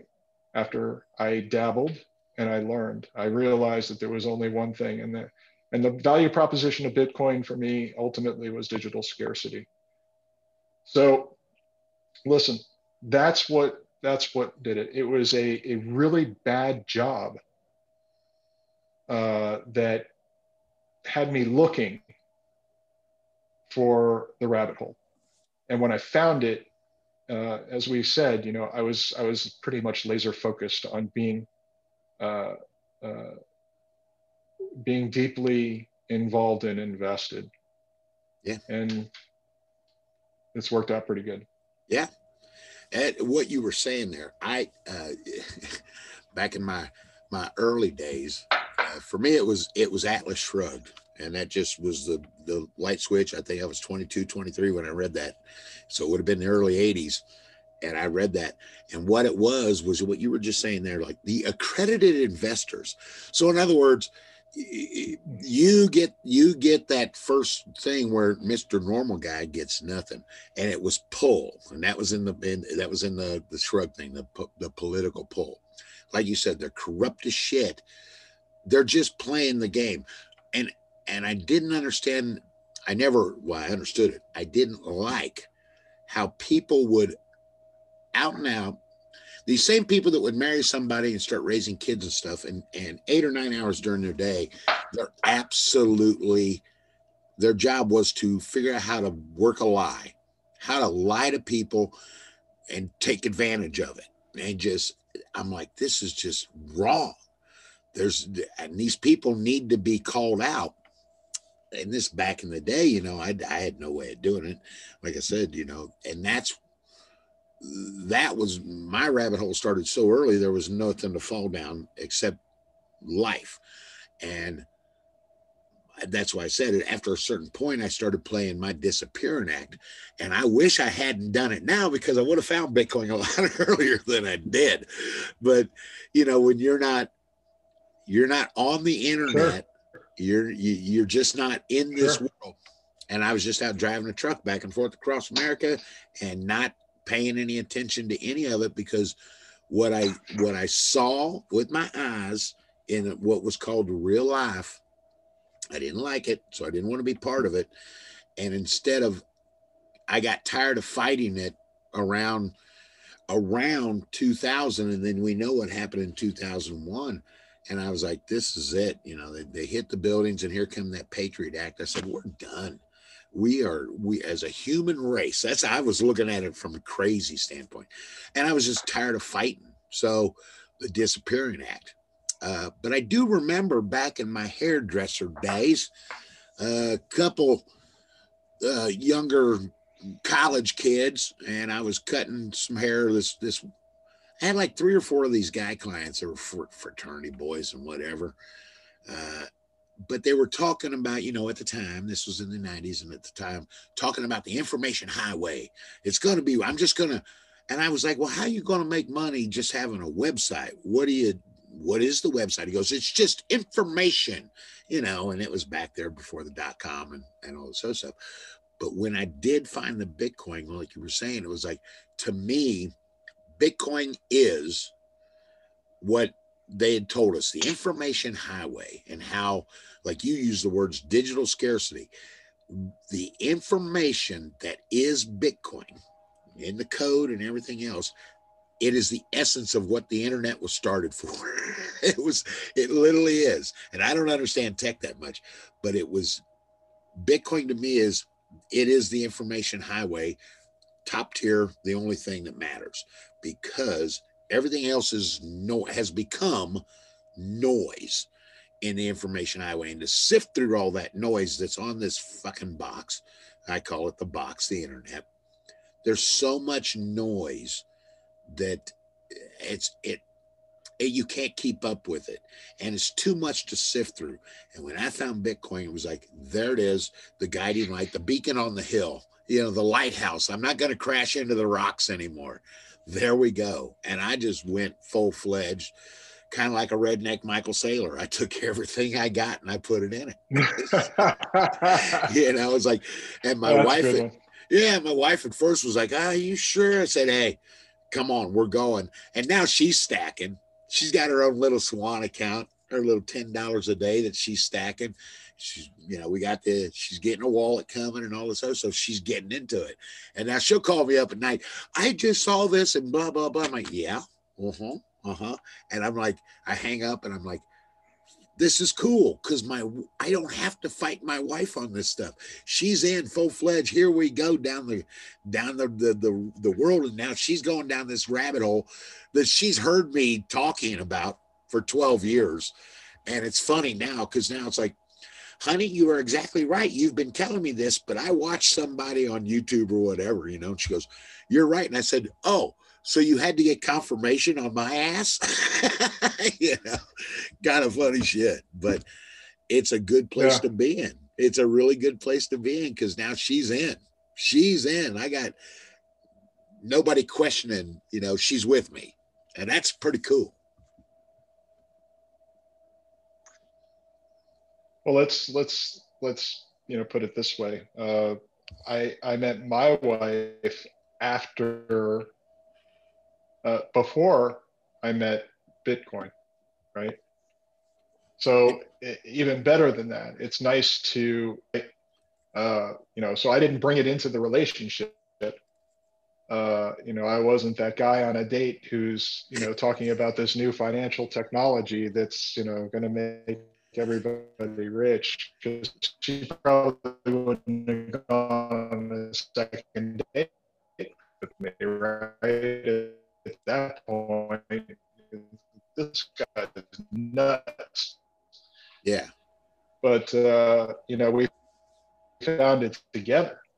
And, uh, and that makes it, you know, even easier yeah. for us to lead a life that allows and stack sats together. Yep right? Make decisions on uh, investments that we're going to make, gratification to some degree mm-hmm. together. Mm-hmm. So it, it just makes it a lot easier that way. And I would encourage, you know, people that are, you know, that are new, you know, sat stackers to surround themselves with people who are like-minded in that way because yeah. it's very easy to be uh, you know live in a neighborhood have a group of friends that are um, you know, hey, he's got that, so I've got to have that, right? It's a, a one-upmanship, and that really doesn't work uh, eh, with a, a, long time preferences, uh, as Saif would say, right? Right. Um, you know, develop that long time preference yourself, and then surround yourself with people who are of the same thought process and it just makes it so much easier to to look at your future in a very, very positive way and i hope that you know that people are are going to do that hey rid yourself and shed yourself of those people that are super all those other things and focus on what's important for enjoy all of those things because you delayed your gratification mm-hmm. to some degree. Yep. And well, the, that whole thing right there, because it's just you, like you were saying, the, the, keep the Smiths keeping up with the Joneses in the neighborhood, you know, and stuff, mm-hmm. which I never.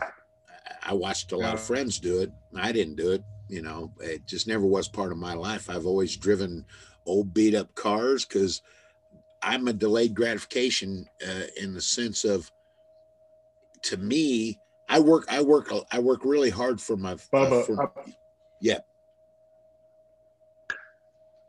Bubba, America is full of these people. Oh, I know, I know, I know. Just you know, you're surrounded by it everywhere you go. You're drowning in it. you're drowning. sorry, I didn't mean to interrupt you.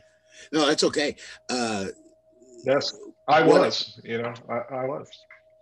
Yeah, uh, I've always coming from my my my lineage. I've always been like, I worked too hard for the money I have in my pocket to throw it away on fucking bullshit. I just that was the only thing that kept me in line. Where I would look at the other people, like you said, the, the drowning in the Smith and the Joneses, and hell, in this RV park, I see it. They've got these big fifth wheels, and God knows they might have spent sixty, seventy thousand dollars on this fucking thing. And mine is just as nice, but it's 22 years old. so it was a little bit cheaper than theirs. And I bought it cash outright. And I know that they probably are not cash outright. They're making their monthly payment on it. Uh, and it just makes no sense to me because all you have to do is like, all you have to do in this world is do a little bit of shopping and find something of value that is what you need, but at a at a at a nicer value. Uh, like my car, I drive I drive the biggest truck on the earth, and my car is a fucking 17 year old Mini Cooper. it's the smallest car on the road. you know, I have a friend who has one of those. Oh, I love I love the little bugger. It's fun to drive, but you know, uh, could I have gone and bought a nice big old brand new car? Coulda, didn't. You know, because it also served a purpose. I needed a car I could trail behind this thing if we need to roll. And so there you go. And a Mini Cooper is great for that because you don't have to do anything in the transmission. Just put it in neutral, hook it up, and go. Uh, I, I don't, you know, that's how I do these things. And again, I don't think my way is the way. It's the only way for me. I don't care if if if other people take this advice and roll with it because it's as I like to say, my way of living and my way of doing things is only good for me that I know of. So I don't try to force this right. idea. What I do force down people because I've lived this way forever. I'm I'm big on I have no debt and I've been debt free for so fucking long. It makes life very very simple when you don't have bills, the, the weight of the world is off your shoulders. And even without Bitcoin, you still have fuck you money because if you are to lose your job or maybe your boss pisses you off, you just quit. And you're not going to die because you're not you're not a paycheck away from homeless. And it just makes life simple. Um, yeah. You know, that's the only thing I push down people. I'm kind of the big debt free guy get debt free and life will become good.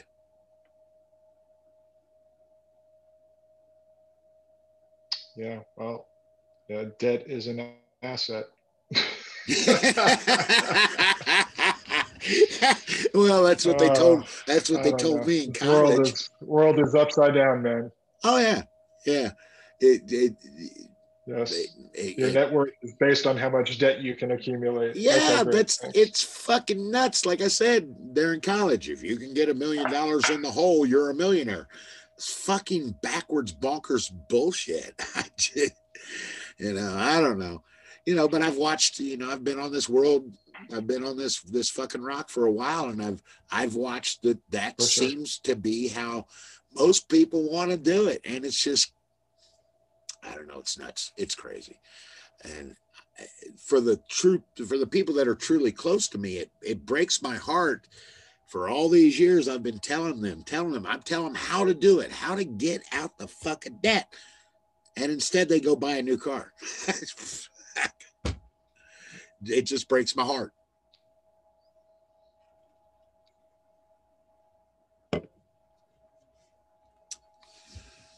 Are you there?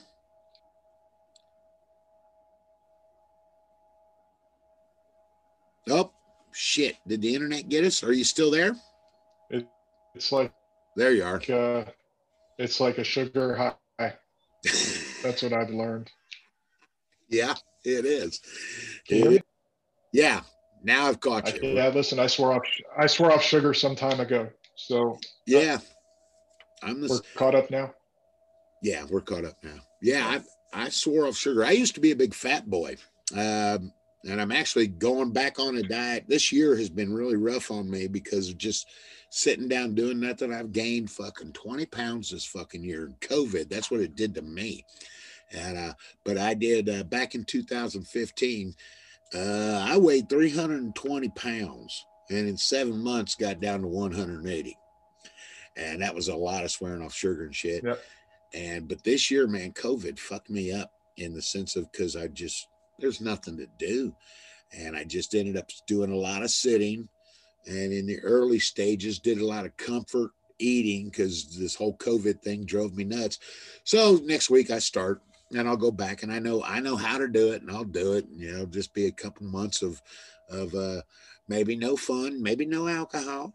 it could happen.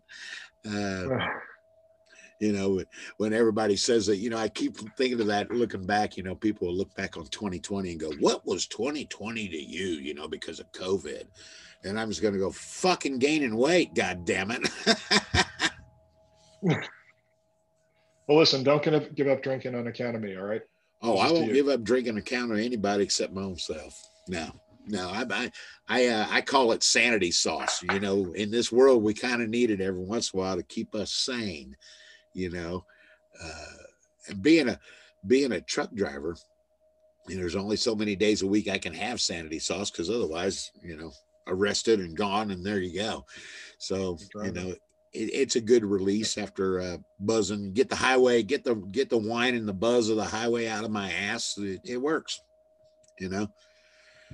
What uh, I wanted to ask you, so like on a day, uh, I don't know what you do uh, in this daily world, but other than Bitcoin, what what interests you? What where are your interests? Is it music, movies, what cars, what?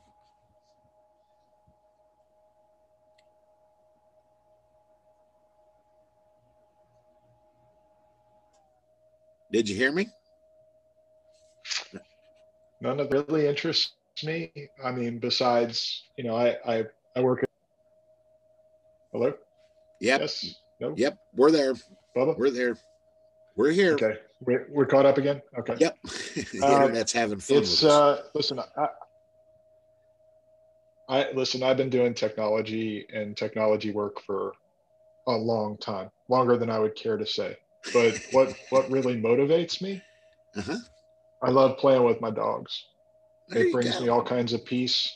Um, so hey, listen, I, I I love my my two golden retrievers. Let's put it that way. I was just going to ask you what kind of dogs you have. You got two, two. That's what I like to spend my time doing.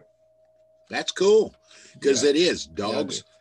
dogs are. Uh, we don't have a dog right now. We've always had a dog, but we don't have a dog right now. Uh, we had one, and when she she was going to take it with her over to the Philippines in 2016 until she. Um, and he was a pound dog. He's gray as a pit bull terrier. He was the greatest dog, Bootsy. Uh, and to get him to the Philippines, it was crazy. It was almost like two thousand bucks to get him to the Philippines. Yeah, and he's a pit too, so that makes it even more difficult. Right. So I was like, well, I don't know. What do you want to do? Because it was her, it was like her child. And she had a friend who had a farm. And we go see him every once in a while. And that dog's in hog heaven. He's chasing rabbits. He's doing whatever the fuck. He's got like, uh, I don't know how many acres to run around on. So we got him a good home. But we we talk about it. We miss a dog now, but we know we're leaving again in three years. And we got like I don't know, over there we got six dogs, you know, that they're just running right. around. Because in the in the Philippines, you just pick up dogs. There's stray dogs everywhere. There's no there's no neutering going on in the Philippines. there's just dogs everywhere sure. you look. So, you know, it's like, well, okay, we're just gonna we're gonna do without the dogs until we get over there. And the Philippines is kind of weird because of traffic and everything else. You sometimes lose dogs as quick as you get a dog, you know. Bubba, that sounds very responsible of you. Uh, yeah, kudos. God forbid, don't tell, don't fucking tell nobody that I'm being responsible. Stop that. We don't want that to get out. we don't anybody uh, want to know. You're that. gonna have to. You're gonna have to cut that out of the video. yeah, I don't know how to edit that shit. out of the. I don't know how to do it. Podcast yeah, I don't know how to do that. I'm glad you're telling me that now. I'm glad I didn't say anything terrible. That happened. That happened about two podcasts ago. Well, the one that the one that uh, Kenny Boy was up there, and there was a moment where you hear him, his wife had come and taken the whiskey away from him earlier in the podcast, and then at some point he gets up, he's like, "Where's my whiskey?" And he comes back and goes, "Can you edit that out?" And I'm like, "I don't fucking know how." you know, welcome to reality, brother. You got an idiot over here that doesn't know how to do shit. I can barely. it's like I when I got a hold of. That's the difference. Go ahead. That's the difference between him and me, because I got I've got liquor incoming and he had liquor outgoing. That's right. That's right. That's how you know it. That's how you, and that's good. You know, you. I'm doing it. I'm doing it right, Bubba. Yeah, as far got, as I'm concerned, I'm doing got, it right. You got a good setup. It's it's the right way to do it. Uh, yeah, that's that makes me think of something. Back in my Florida days, when I only lived in Florida, I was like, and I was I lived in Bad Mouse Land for two years, and that's where I had my my accident and stuff. I man, driving down in Florida, I don't know how you guys do it. It's it's like you're taking your life into your your own hands down there. At least it was around the Orlando area when I was down in there. Crazy motherfuckers. they just fast and they just change lanes and you know you're like goddamn do they understand how inertia works well, listen i just went on a, on a road trip recently uh, and uh, as crazy as the Florida drivers are, uh, they, in, in a way, they're more predictable than some of the drivers that I encountered on uh, I 95 and Virginia and New York and New Jersey area. That uh, it seems like people drive around like zombies there and they're not paying attention to anything. I mean, at least Florida people are going fast and they're making their way through traffic.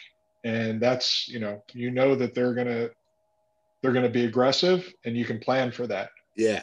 But when people are just sort of meandering at, you know, 65 miles an hour and they're not moving and I, I, I don't know what to expect. that was more scary for me than Florida driving. Yeah, well, you asked you asked earlier what made me move out west. That was a lot of it because most of my truck driving career was on the east side of the Mississippi. I was based out in Indiana, right? And I ninety five we have a uh, we call it affectionately in the trucking world the asshole highway because it's filled up all the way up that eastern seaboard the worst it is crazy so you ask how i got out west here i wanted to drive peacefully and you can except you go over you go over the mountain into california and it, it, all bets are off but right now i literally like like this thing i got now i literally drive between Reno and Salt Lake City. This is all I do. And then I turn around and come back to Reno. It's 500 miles of nothing. There are no cars. There's very little trucks out there because if you look at a map, there's nothing. There's no Elko. I have to I have to do a stop in Elko. Elko might be the biggest city and it might be 20 or 30,000. That's the biggest city. And right. when I and when I get into Salt Lake, I'm on the west side of Salt Lake, so I don't really drive into Salt Lake. I'm on the west side. I don't see nothing. I might see out of my whole day, I might see five minutes of like maybe some congested traffic when I hit Salt Lake in the and the, the sun's up and people are going to work. Maybe five ten minutes of of shit. The rest of the night, is just the cruise control, and I'm drinking coffee, smoking cigarettes, and life is good. I'm just out there looking, you know, looking at the stars through the through the uh, windshield and stuff, and out there out here in Nevada, lots of falling stars every night. It's like wish upon a star I got every night. I, don't don't don't sell it short. Don't sell it short. It's beautiful country to drive through, especially on a clear night. Mm. I've uh, I've done RV trips from you know the mid mid of the country to California and driven through Utah, and it's mm. it's absolutely stunning. Yep. On a moonlit night, gorgeous. Oh yeah, yeah. Uh, well, I like to say that when when we had our property in Nevada, being when you're on the east side of the Mississippi, there's lots of lights. So at nighttime, it's you don't really get to see much of the stars. You know, there's lots of lights. Uh, where we were at Nevada, mm-hmm. I never thought I would get bored every night. I would walk out of the RV at about 11, whatever, beer in hand, having a cigarette, and look up every night straight above my house. it was the fucking Milky Way every night. Oh, and I never funny. thought I never thought seeing the Milky Way would get boring, but it does. I don't know. I, I, I wish I could be that bored. I, I think that eventually I'll end up out that way, but yeah, we'll see. Yeah, I I I truly I truly love it out here. And you know, the only reason we're going to move back to the Philippines is because she's, you know, her family. It's it's we have quite a family over there, and she loves her family. Uh, my family and me, eh, it's a different story. it's a different story. So we're moving back there because that's where our farm is at and stuff. She wants to be back there, but I love it out here in the West. I, I just I can't promote it enough. Where if you want peace, just come out west and don't live in a big city, but come out west and wow, just even in the in the daylight. Hell, we Listen, we have. I've been looking at I've been looking a lot at yeah. Uh, listen, given given the landscape, I've been looking a lot at Wyoming uh, as a place to settle, just yeah. because of the the the um, the certainty with which I think that uh, you know Bitcoiners are going to be treated well in uh, in a political environment yep. that uh, supports them. And, uh, you know, if I can't count on the federal government to apply that umbrella for me, then I certainly want my local government, which, you know, obviously is closer to me to, to be uh, that, that umbrella for me. And uh, it, it seems like they're on the right path. So I've been looking a lot at that too. I'm sure a lot of other Bitcoiners are looking around the world. And personally, I think this country is the best country in the world. So if yeah. I can find a place to, to hang my hat here that's going to treat me with uh, respect and uh, and honor the choices that I've made and you know saving in in a way that I feel is uh, incredibly responsible, then uh, I'm gonna I'm gonna give that a shot. Oh yeah, I'm with you. Like I said, Wyoming was was my choice. It was mine because driving through it all those years, and I I not just I eighty, but I'd done stuff going up into the mountains and stuff. It's just why it is big sky country. It's just big sky. You just it's wide open, and the population is very low. But what you were saying, where they're going with with uh, Caitlin Long, Cynthia Lummis, uh, Kraken getting their thing together I think Wyoming's going to be a haven. Uh, yes. You know, you you just you can't really. Yes. You can't afford. Well, if Bitcoin does what Bitcoin does, you can. But over near Jackson Hole and, and Yellowstone State Park, on that side of Wyoming, oh man, you, you, it's expensive. the price of land right. is very expensive. But from um, Helena, or no, that's Montana. Um, uh, that's Montana. Yeah. Yeah, the middle from the middle of well, just east of, of Yellowstone, Cody, and that uh, there's a very affordable, wide open spaces, and you're still you've got most of your what you need. You know, you need to have a place to go get food things like that. It you can find it almost everywhere. You know, uh, a really nice town is uh, and there's a college there, but Laramie, as far as a town, there's a it's a nice town. Laramie is, and it's on the other side of the mountain, so it doesn't quite get the same amount of shit that Cheyenne does. Cheyenne gets a lot of wind, a lot of snow, uh, you know, to where I always love it. You know, you got the signs above the highway. Uh, don't drive if you've got a tall vehicle because the wind is going to knock your ass over you know? And that's always fun in the middle of the night at three in the morning you know with a, a nice snow and ice storm. It's a it's a big uh it's a big sure. butt butt pucker moment you know? But it's fun. Um elk mountain is a real nice area. Uh i love wyoming. Just love it. I just knew you know, with those winters, there was no way my wife was going to do it because when it hits 60 degrees, she's cold. She's cold. You know, it's the winter jacket and the whole damn deal. Listen, as long as I've got skis on my on my feet, I can I can manage just about any temperature. There you go. There you go. Put it that way. Yeah. So yeah, I think I think in what you said there too, I think it's right. I think a lot of uh, people in the Bitcoin community will start looking toward that. Because they're they're all starting to you know texas i feel like i'm sorry with everybody from california moving to texas it's going to change texas. I don't care what they think it's going to change texas. And texas ain't going to be what texas was. Texans are good texans will fight it for a while but you know voting is what voting does and everybody because we know it here in, in, Nevada. Like I say, we we've already sort of lost Nevada because of Reno and Vegas. That you know, the people from San Francisco went to Reno, uh, and then people from LA went to Vegas. And voting wise, it's changed this whole state. You know, but you get it in a, in a yeah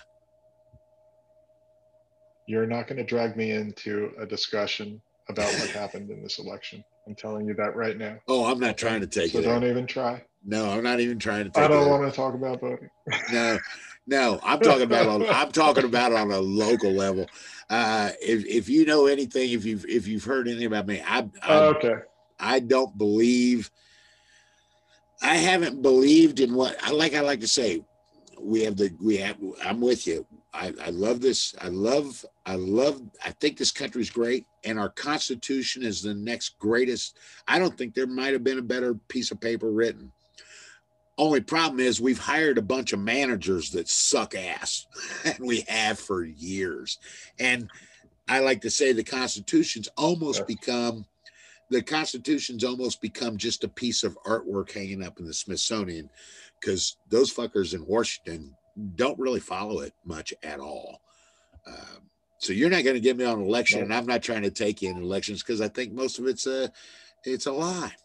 I don't think it's right. You know, that's just me, and that's my rebellion. no, it's not just you, Bubba. Yeah, I, always like to. We can talk listen? about it next time. Yeah, um, you, I've got to wrap. I've got to wrap it up. I'm okay. getting hungry, buddy. oh, well, shit, a man's got to eat. Pushing, pushing nine o'clock on my side. Okay. Yeah, yeah, that's right. You're you're over you're over there on that side of the, me. You're on that side of the clock. but anyways, this was thank you for coming on. This was great. I would love to do it again because you you you you uh you have an elegant way of talking, which I don't. So I, I shut up, which was the first time in a long time somebody shut me up because I was listening. That's great. That's an accomplishment to get me to shut up. I, am blushing, Bubba. I'm blushing. well, well, don't. I'm not buying you a drink, and I ain't trying to get in your pants. So, you know, there you go. But, uh, anyways, thank That's you. That's a good thing. We would yeah. have a problem if we were doing that. it, it, would look weird. it was really nice meeting you. Yeah, it's nice meeting you. Uh, have a good steak and say hello to the wife for us over here. And uh, we will talk to you later. But thank you very much. Well. All right. We'll see you. Absolutely. Anytime. Yep. Take care.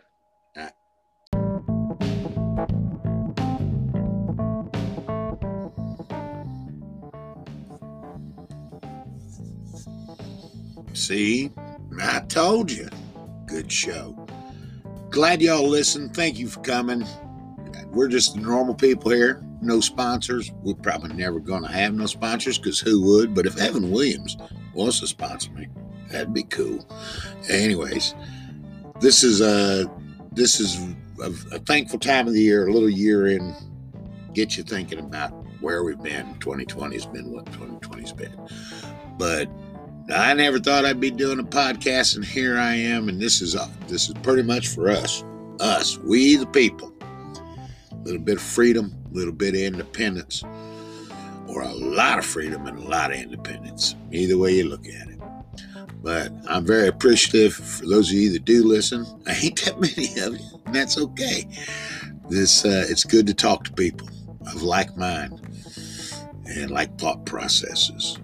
Not all the same, close enough. Anyways, glad y'all listen. I'm glad y'all like it. If you don't, you're not even listening to this. so, anyways, as usual, have a good time. Enjoy the bull run. It's gonna be ups and downs. It's gonna be a fun, fun decade. It's gonna be fun. So have a good time.